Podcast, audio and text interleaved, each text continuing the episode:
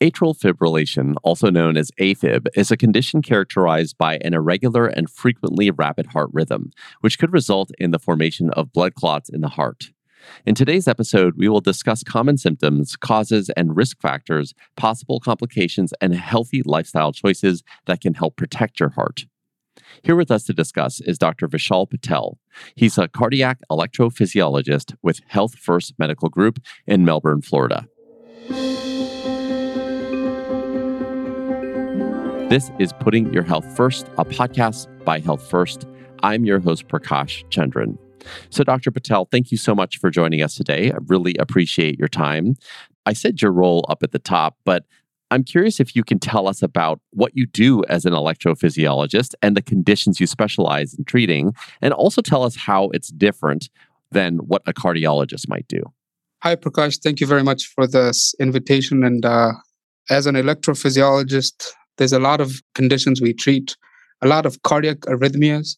An arrhythmia is basically a rhythm which is not supposed to be a normal rhythm. Most of these are irregularities in how the heart contracts because of the electrical mismatch or the electrical signals to the heart.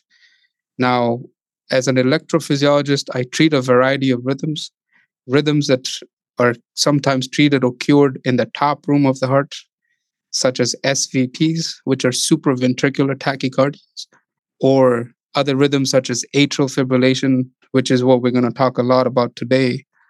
But in general, you know, other rhythms also occur in the bottom room of the heart. The bottom chamber is called the ventricle, you know, lethal rhythms like ventricular tachycardia.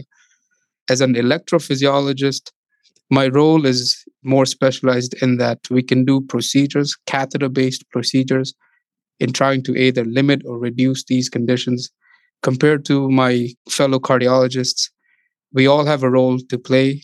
Our general cardiologists or interventional cardiologists help manage some of these conditions that can lead to atrial fibrillation, or we often see that coexist with atrial fibrillation, such as heart failure or coronary artery disease, you know, leading to a lot of weak heart muscle function and then causing atrial fibrillation.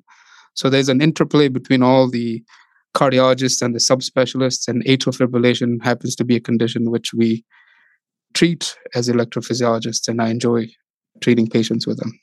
Before we get into atrial fibrillation, I wanted to speak broadly about the heart's electrical system that you spoke of. Can you tell us what it is and why it's important? Yes, so the heart's electrical system is a very specialized electrical system you have to think of the heart as a house with four rooms and four doors to them, which are the valves. There's an, it, the heart has its own innate electrical system. The top room contracts first and the bottom room contracts afterwards. Each of these areas of the heart have a specialized electrical supply to them. And if there's any sort of mismatch, for example, if patients have low heart rates, they need pacemakers, we need to supplement their electrical system with additional wires, such as in pacemakers. But with the heart itself, if your heart goes into an irregular rhythm, it could be a variety of conditions. And that's where atrial fibrillation is one, you know, that you need to be very uh, careful about because it can lead to, you know, conditions such as blood clots, stroke, heart failure, or other heart related complications. So the heart's electrical system is a very, very intricate system that we need to be taking care of. Yeah, that's a great explanation. So let's get into atrial fibrillation. I know it is considered the most common type of heart arrhythmia, but talk to us about what atrial fibrillation is. So, atrial fibrillation is basically a quivering or an irregular heartbeat. As you mentioned, one of the most common arrhythmias worldwide and probably projected to continue having more patients be diagnosed with it as time goes on. In this condition, the top two rooms, especially the left atrium, it beats in a very chaotic fashion. The electrical supply to it, you know, is very chaotic, and the heart starts beating. The atrium, the top room, starts beating anywhere from 250 beats per minute to possibly 350 to 400 beats per minute. If the heart is beating that fast, the ventricle, the bottom room, doesn't have enough time to let blood get into the system and when blood doesn't get out of the heart in a in a timely fashion blood starts to clot and when clots happen they can shoot up you know and can cause strokes or can worsen kidney function so the atrial fibrillation as an arrhythmia is something that needs to be addressed and needs to be addressed from the primary care physician level all the way to the subspecialist as an electrophysiologist.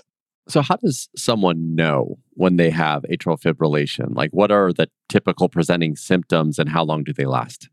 So, there's a few things that happen a lot of times. And this is the unique thing about atrial fibrillation. In some, it can be very silent.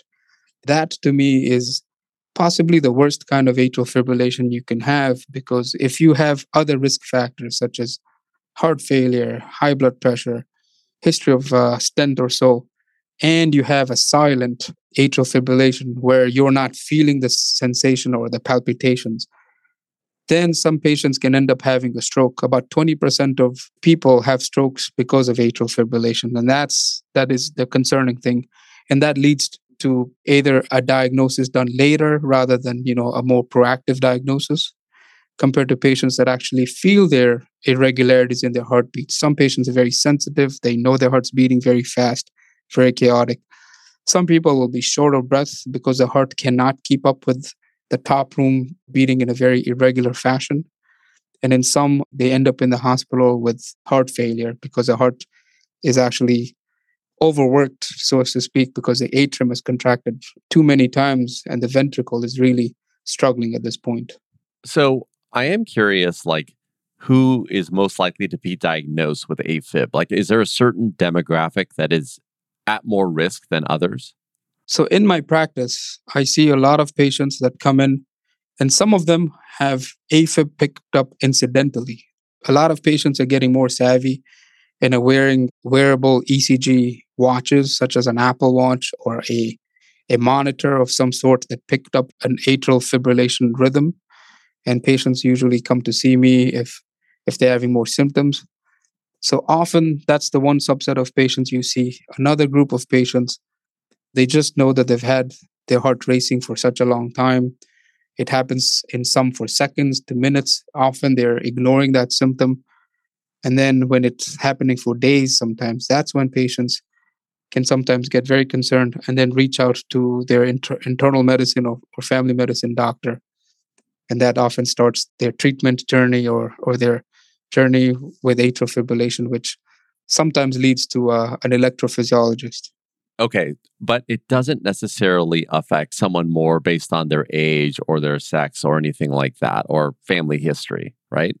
So, family history, not really. Unless you're very young, there are some genetic conditions. You know, you could be 15 to 25 years of age and still have atrial fibrillation. A lot of those patients, and there's very few of those, those patients have a genetic condition or a mutation or some reason why the muscle properties of the atrium, the top room, and the heart are leading them to have a lot of atrial fibrillation. So that's far and few.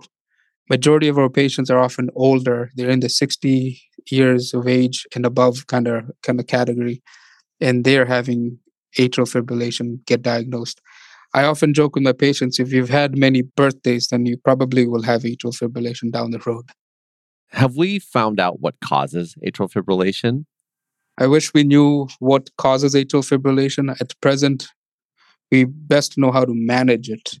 And even that, you know, atrial fibrillation being broadly a stage of atrial fibrillation called paroxysmal, where the atrial fibrillation comes and goes, and it often happens for minutes to hours. And then if you get into more advanced stage, you have persistent atrial fibrillation, meaning you've been in atrial fibrillation for more than a week.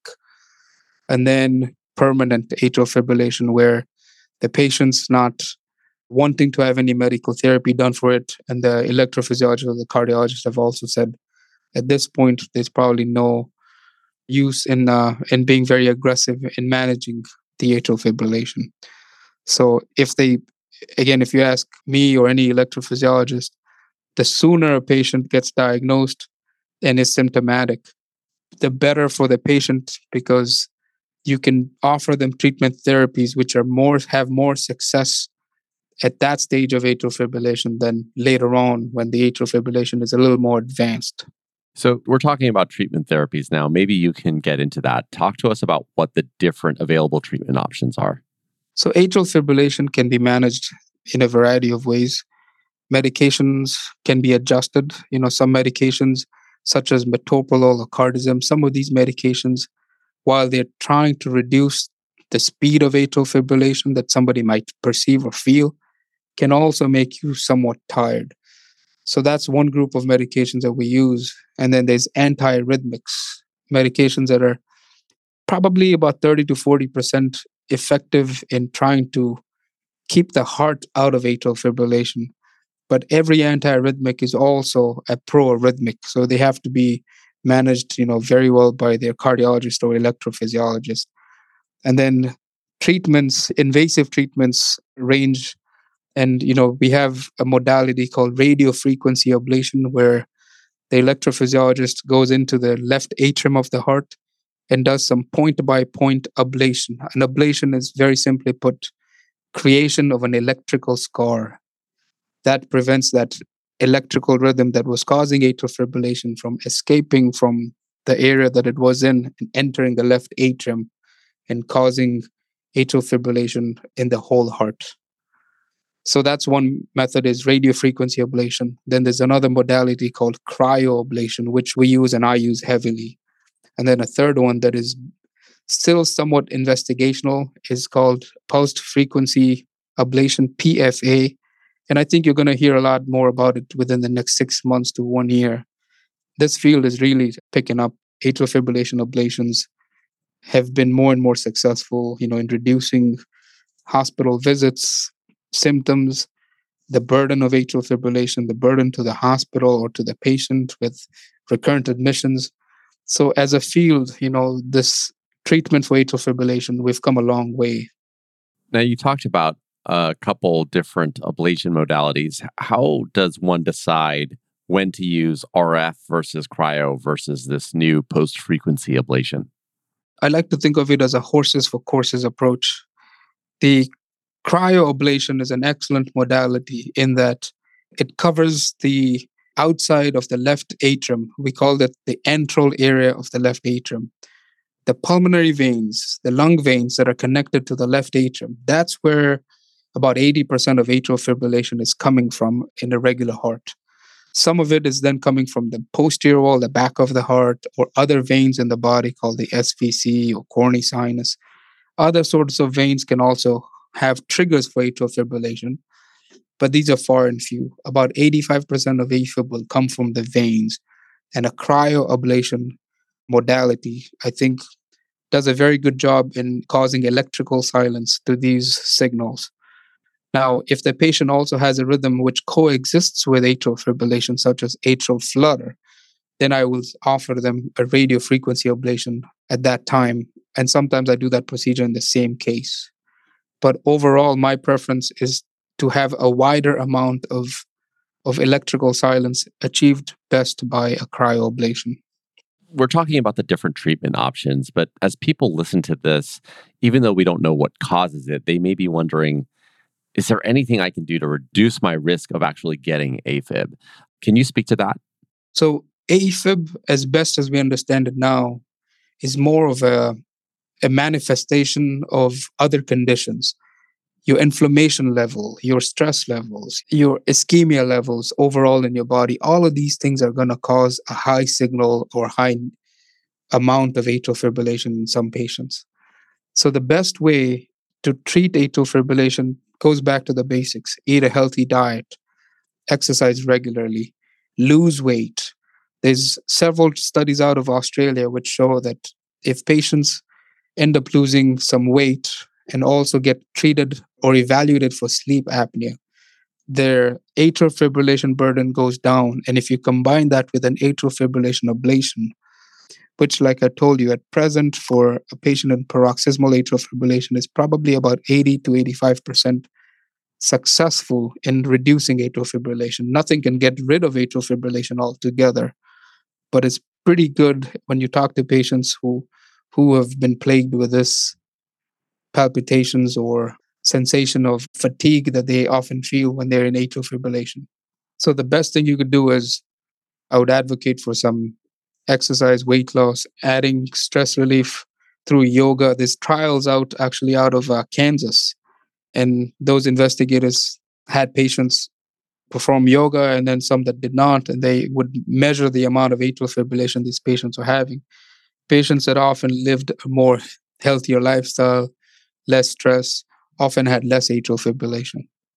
As people listen to this, if they think that they might have an irregular heart rhythm or notice a regular pattern of rapid heartbeats, what do you recommend that they do?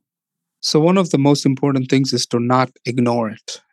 It could be atrial fibrillation, which in some patients can be very benign, but also needs to be monitored. But it could be other rhythms, which, you know, your heart is racing fast. It could be a lethal rhythm. So I would recommend that they get checked by their primary care doctor or their cardiologist or even their electrophysiologist. A lot of patients, like I said, are savvy, have an Apple Watch, have a tracing that they bring to their clinic visit. I advocate for that because I've got that arrhythmia as well as multiple different arrhythmias based on just the tracings that they provide me. I say that because these rhythms are very episodic. You may not have them all the time. So by the time you get to the doctor's office, your EKG is completely normal. And that leads to a little bit of a frustration in patients because they're like, well, listen, I really feel like my heart was racing, but at that point in time, it's not. So sometimes I put a monitor on them, a sticker, a patch that will continue to look at their heart rhythms. And then, just like atrial fibrillation, we can diagnose atrial flutter, which carries the same risk of stroke that atrial fibrillation does, or other rhythm issues such as SVTs like atrial tachycardias and atrial ventricular nodal reentrant tachycardia, for example. Some of these do not need a blood thinner, whereas atrial fibrillation and atrial flutter may require the treatment for it may require the patient to be on a blood thinner to prevent a stroke. So, like I said, the first thing to do is to not ignore it, to let your doctor know, and to take it from there.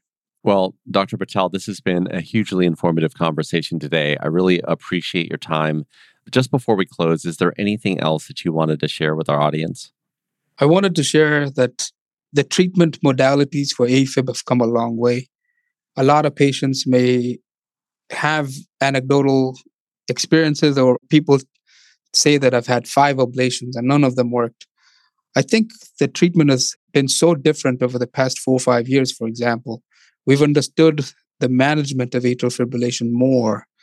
And even not just the symptomatic aspect of atrial fibrillation, but even the therapies of atrial fibrillation involving bleeding risk. Like I mentioned, patients who are have AFib or atrial flutter sometimes need to be put on a blood thinner. And these patients, in some patients, have bleeding issues from them and they resist treatment for AFib. I wanted to mention that we have other modalities of treating that as well through a left atrial appendage occlusion device, something commonly known as a Watchman, that can be placed or surgical management, you know, with a clip with our surgeon. And also that at Health First, we have a collaborative approach. Myself, our cardiologist, our heart failure doctors, as well as the cardiothoracic surgeons, we can sometimes, in select patients, offer them combined ablation procedures we call convergence. And where the surgeon does his ablation from the outside of the heart called the epicardium and i do the ablation from the inside of the heart through the vein of the leg into the heart. And you know we've had good successes and i would urge patients to look around for treatment options and not ignore atrial fibrillation. Dr patel i think that is the perfect place to end. Thank you so much for your time today. Thank you very much to learn more about Health First world class cardiac care team and the minimally invasive procedures offered, please visit hf.org/heart. If you found this podcast to be helpful, please share it on your social channels and be sure to check out the entire podcast library for topics of interest to you. Thank you for listening to the Putting Your Health First podcast. My name is Prakash Chandran. Thanks again, and until next time, stay well.